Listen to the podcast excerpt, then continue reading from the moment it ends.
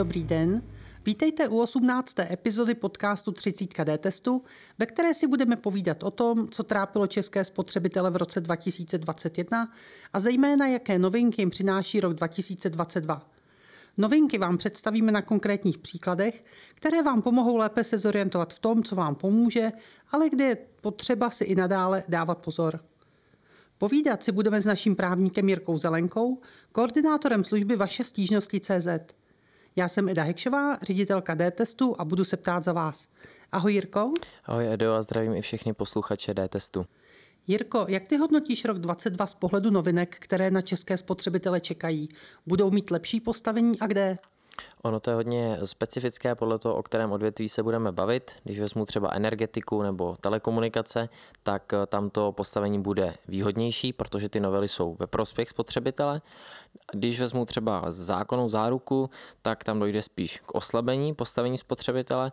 A když pak vezmu třeba zákon o hromadných žalobách, což jako není novinka v pravém slova smyslu, protože ještě pořád nedošlo k jeho přijetí, tak tam je ten rok dvacet dva velmi nevýhodný pro toho spotřebitele, protože tady ta úprava pořád není. Pojďme tedy krok po kroku, já bych ráda začala třeba tou oblastí telekomunikací. Od prvního ledna tohoto roku je účinná novela zákona o elektronických komunikacích, co spotřebiteli vlastně přináší. Takže nejpodstatnější změna se týká zákazu obtěžujícího telemarketingu. Ta novela je sice účinná od prvního ledna dvacet dva, ale ta pravidla budou platit až od prvního července dvacet dva, protože zákonodárce tady dal těm provozovatelům call center takovou jakoby lhůtu na to, aby se na ta pravidla mohli připravit. A ta největší změna bude v tom, že doteď bylo možné, aby ti prodejce nebo třeba zprostředkovatel nějaký služby zavolal a nabízel ti výrobek nebo službu, pokud tvoje číslo našel v nějakém veřejném seznamu a u toho tvého čísla nebyl uveden nesouhlas. To znamená, ten souhlas se jakoby předpokládal dopředu.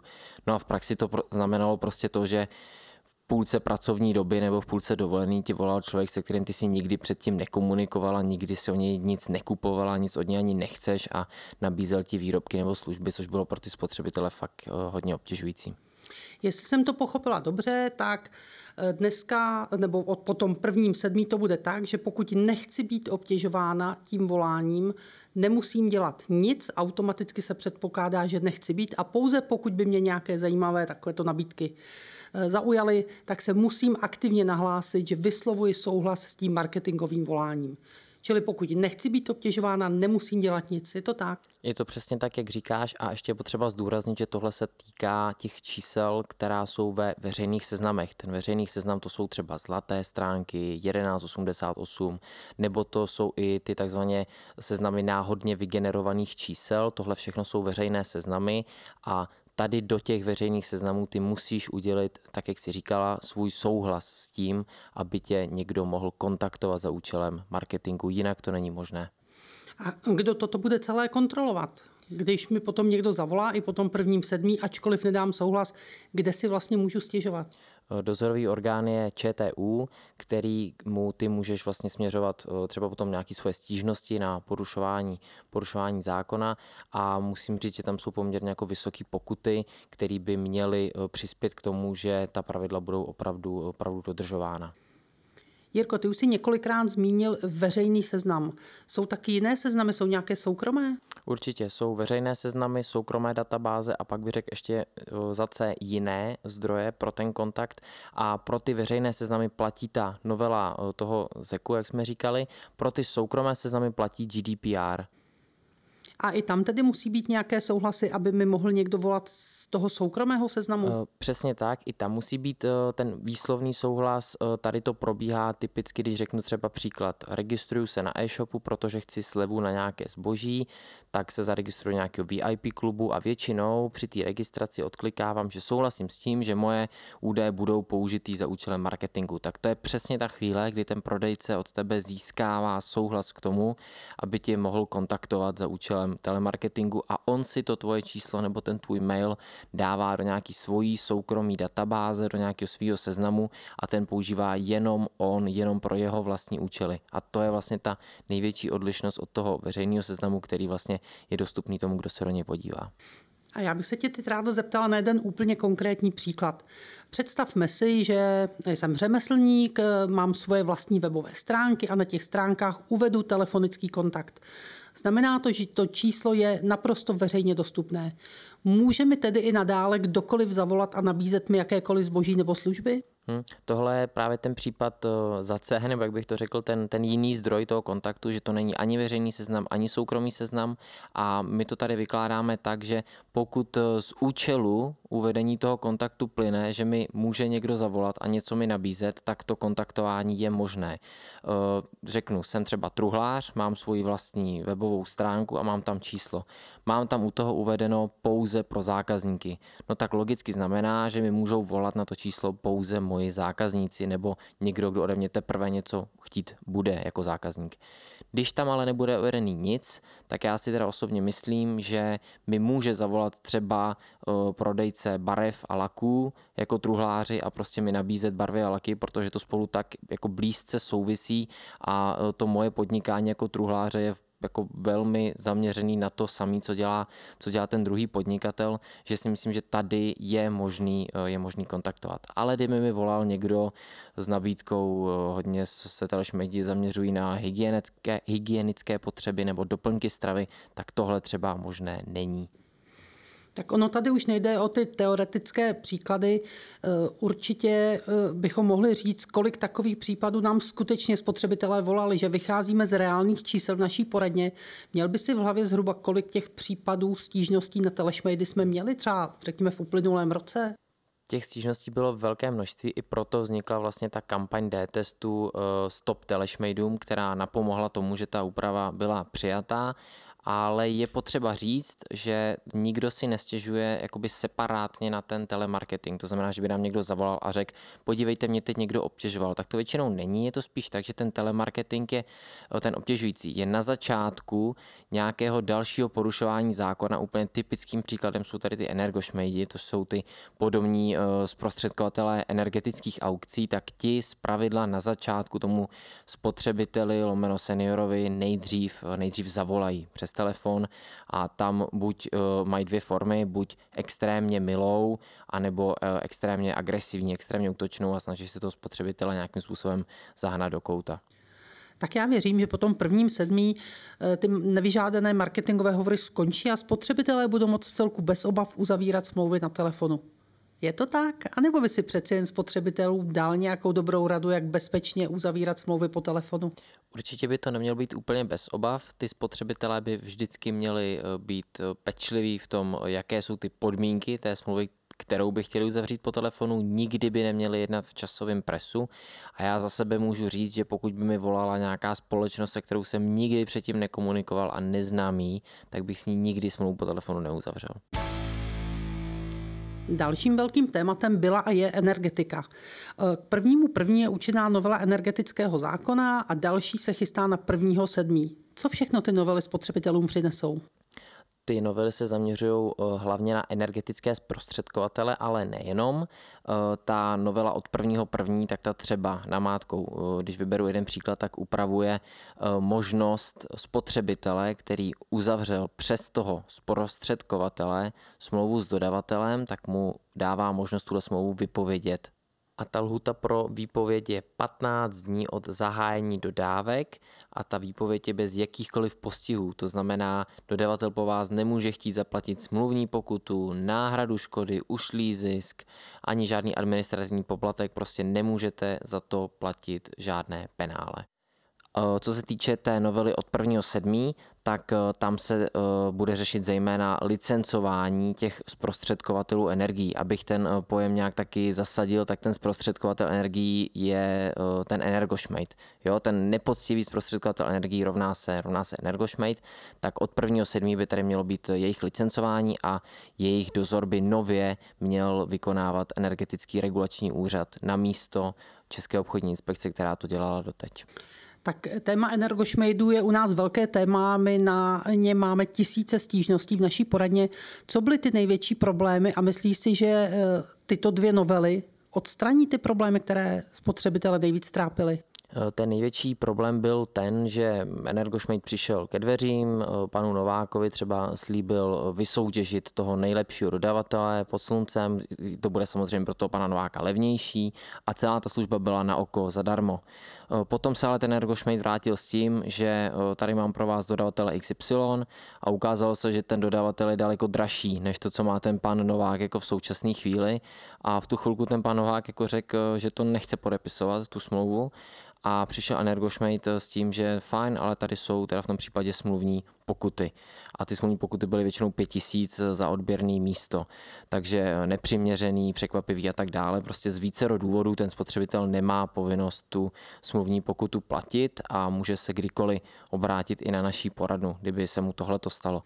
To byly ty největší problémy a dá se říct, že tyto novely odstraní? Uh, takhle, na tu smluvní pokutu, jak jsem o ní teď mluvil, tak nemá nárok ten Energošmejd už za té úpravy, která byla, čili tady toho se ta novela moc netýká, ale ta novela se týká třeba situace, když se vrátíme k tomu panu Novákovi, jak za ním přišel ten Energošmejd s tou nabídkou, tak v situaci, kdy ten pan Novák tu nabídku podepsal, ani si ji nečetl a až ex post zjistil, že ten dodavatel je vlastně daleko dražší, tak tohle třeba ta novela řeší, kdy, jak jsme říkali, je tam těch patnáct dnů na to, aby bez udání důvodu, respektive bez jakékoliv sankce mohl tu smlouvu vypovědět. A druhá, druhá vlastně větev toho, jak to řešit, bude to licencování a ten zvýšený dozor. Takže dá se říct, že ty novely by jako výrazně měly přispět k tomu, že ta činnost těch energošmejdů se utlumí, doufejme. A přišlo to podle tebe včas?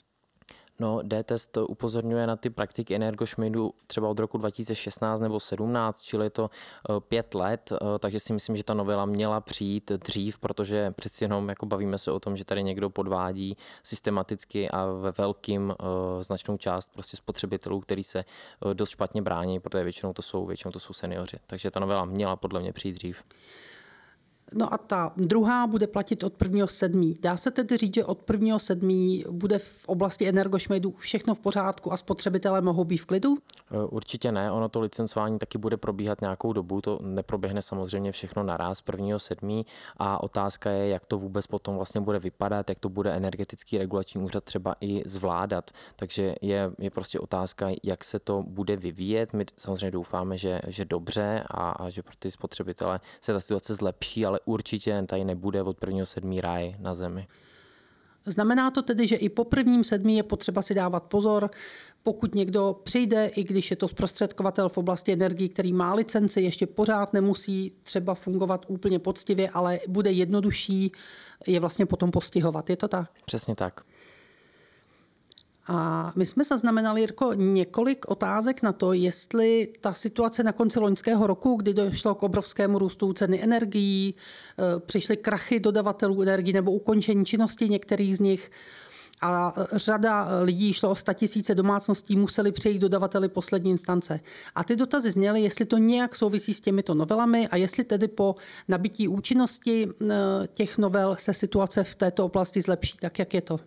Já jsem tu dynamiku těch změn vlastně před chvilkou popsal, že to trvalo skoro pět let, takže určitě ty novely s tím nějak nesouvisí a dalo by se říct bohužel, protože podle nás by bylo minimálně vhodné, aby byly nějak specificky upravené pravidla pro stanovování záloh v režimu D P I, protože prostě není možný, aby seniorka nebo třeba samoživitelka, která žije sama a má prostě nějaký omezený rozpočet, aby ze dne na den dostala prostě stanovenou zálohu o šest set procent vyšší. To prostě není normální a mělo by se těmhle případům podle mě jako předcházet tím, že tady bude kvalitní právní úprava a ta tady teďka není.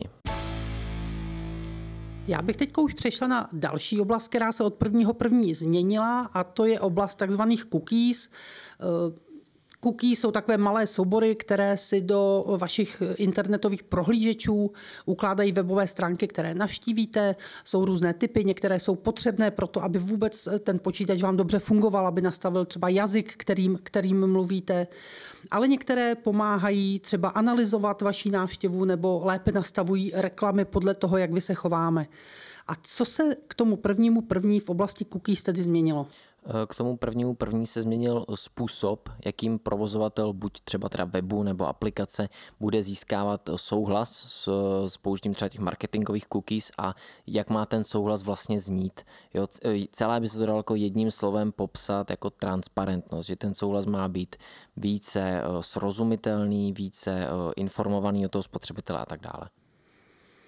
A jak by tedy správně to sbírání souhlasu mělo dneska vypadat? No ten souhlas by měl být v prvé řadě dobrovolný, to znamená nemůžu podmiňovat vlastně udělení toho souhlasu s těmi třeba těmi marketingovými cookies tím, že tě nepustím na tu stránku vůbec, pokud mi to nedovolíš, tak to jednak. Pak by ten souhlas by měl být jednoznačný, to znamená nebude stačit, jak to funguje třeba někdy i teď, pokud se ten uživatel po těch stránkách dál pohybuje, že z toho jako vyvodím, že s tím souhlasí, jo, tak to nejde, musí ten souhlas prostě jednoznačně vyjádřit. No a nakonec by ten souhlas měl být informovaný, což by měl zajistit ten provozovatel, takže prostě položí tomu spotřebiteli jasnou otázku. Souhlasíte s těmito cookies, nesouhlasíte s těmito cookies, chcete tyto nebo tyto a ne to schovávat za nějaké neurčité formulace. Já bych teď ráda přišla na další změnu, o které se hodně mluví, a to je změna záruky na zboží. Ty jsi úplně v úvodu tohoto rozhovoru řekl, že podle tebe tady nedochází k posílení práv spotřebitele. Tak v čem se vlastně ta situace změní? No, nově bude prodávající odpovídat jenom za ty vady, které měla věc už při převzetí a které se postupem času jenom projevily. To znamená, nebude odpovídat za ty vady, které, které se vyskytly, tedy které tam při převzetí jakoby nebyly. To je ta zásadní změna. A jakým způsobem se tohle dá prokázat? Já si představím, jestli koupím nějaké zboží, po roce se vyskytne chyba. Předpokládám, že ten prodejce mi řekne, no rozhodně tam před tím rokem nebyla. Tak jak se tohle dá posoudit? Tohle se bude posuzovat právě v tom reklamačním řízení a je potřeba teda říct, že v tom původním návrhu byla ještě takzvaná zákonná domněnka vadnosti. To přeloženo do češtiny znamená, že prvních dvanáct měsíců bude tady jakoby domněnka, že to zboží bylo vadný už, když ho ten spotřebitel přebíral a opak bude prokazovat prodejce. Po těch dvanácti měsících se to otočí a tu vadnost bude prokazovat spotřebitel. Ale těch prvních dvanáct měsíců fakt je tam ta domněnka, že prodávající prokazuje, že to zboží je bezvadný a musí to udělat podle našeho názoru nějakým jako odborným posudkem. Samozřejmě ideálně je znalec, ale bude stačit nejspíš i servisní středisko a tak dále. Nemůže to udělat jenom prodavač na prodejně, který se na tu věc pořádně ani nepodíval a napíše mechanické poškození, tak takhle není možný tu domněnku vyvracet. A ten povede to celé nakonec ke zhoršení postavení spotřebitelů? No, někteří jako uvádí, že by se ten trh mohl kultivovat sám od sebe, že ty prodejci by mohli v soutěži od toho zákazníka začít nabízet ne tu zákonnou záruku, která tímhletím nejspíš skončí, ale nějakou svoji vlastní smluvní záruku a tak dál. Já si ale teda myslím, nebo ze zkušeností, že taková ta česká klasika je spíš to nabídnout sice smluvní záruku, ale do podmínek té záruky si dát dvacet pět výjimek, kdy se ta záruka neuplatní a ten spotřebitel vlastně nemá nakonec v ruce nic. Takže je otázka, jakým způsobem se to bude vyvíjet. A je tedy podle tebe ta úprava vůbec vhodná? Já si myslím, že ta úprava vhodná není, jednak protože je v neprospěch spotřebitele a jednak protože to tady teď už nějakou dobu funguje nějakým zaběhlým způsobem a teď se to bude ráz na ráz měnit. Když už jsme u zboží, já bych se ráda doptala ještě na jednu věc. V loňském roce si řada spotřebitelů všimla určité změny, která je nejviditelnější třeba u relativně levných nákupů z čínských e-shopů, a to je změna režimu D P H a cla. Můžeš nám tu změnu nějak vysvětlit? Ta změna spočívá v tom, že vlastně i ty levnější zásilky, já myslím do dvacet dva euro, nově podléhají dani. To znamená, to zboží, když bych to jako hodně zjednodušil, tak to zboží se prostě o něco prodraží a také se mění vlastně celní, celní řízení. Celá ta věc je taková jakoby trošku komplikovanější, takže asi z ohledu na nějakou úsporu času odkážu spotřebitele na článek na webu d test tečka cé zet, kde je to všechno podrobně popsané, včetně toho, jak to ten spotřebitel pozná, jestli to celní řízení bude pro něj vlastně pohodlnější nebo naopak komplikovanější, protože je tam prostě řada ukazatelů a všechny je vyjmenovávat, na to tady není prostor. A v té souvislosti vyskytla se nějaká stížnost u nás, nebo to spotřebitelé zvládli?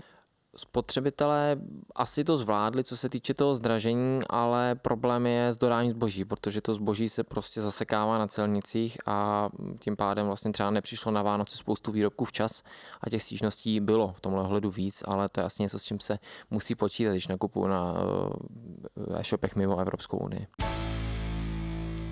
Já jsem si na samotný závěr toho našeho dnešního povídání nechala jednu velkou oblast, která české spotřebitele trápí, a to je, že ani v loňském roce se nepovedlo schválit zákon o hromadných řízeních nebo hromadných žalobách, jak, jak pro jednoduchost říkáme.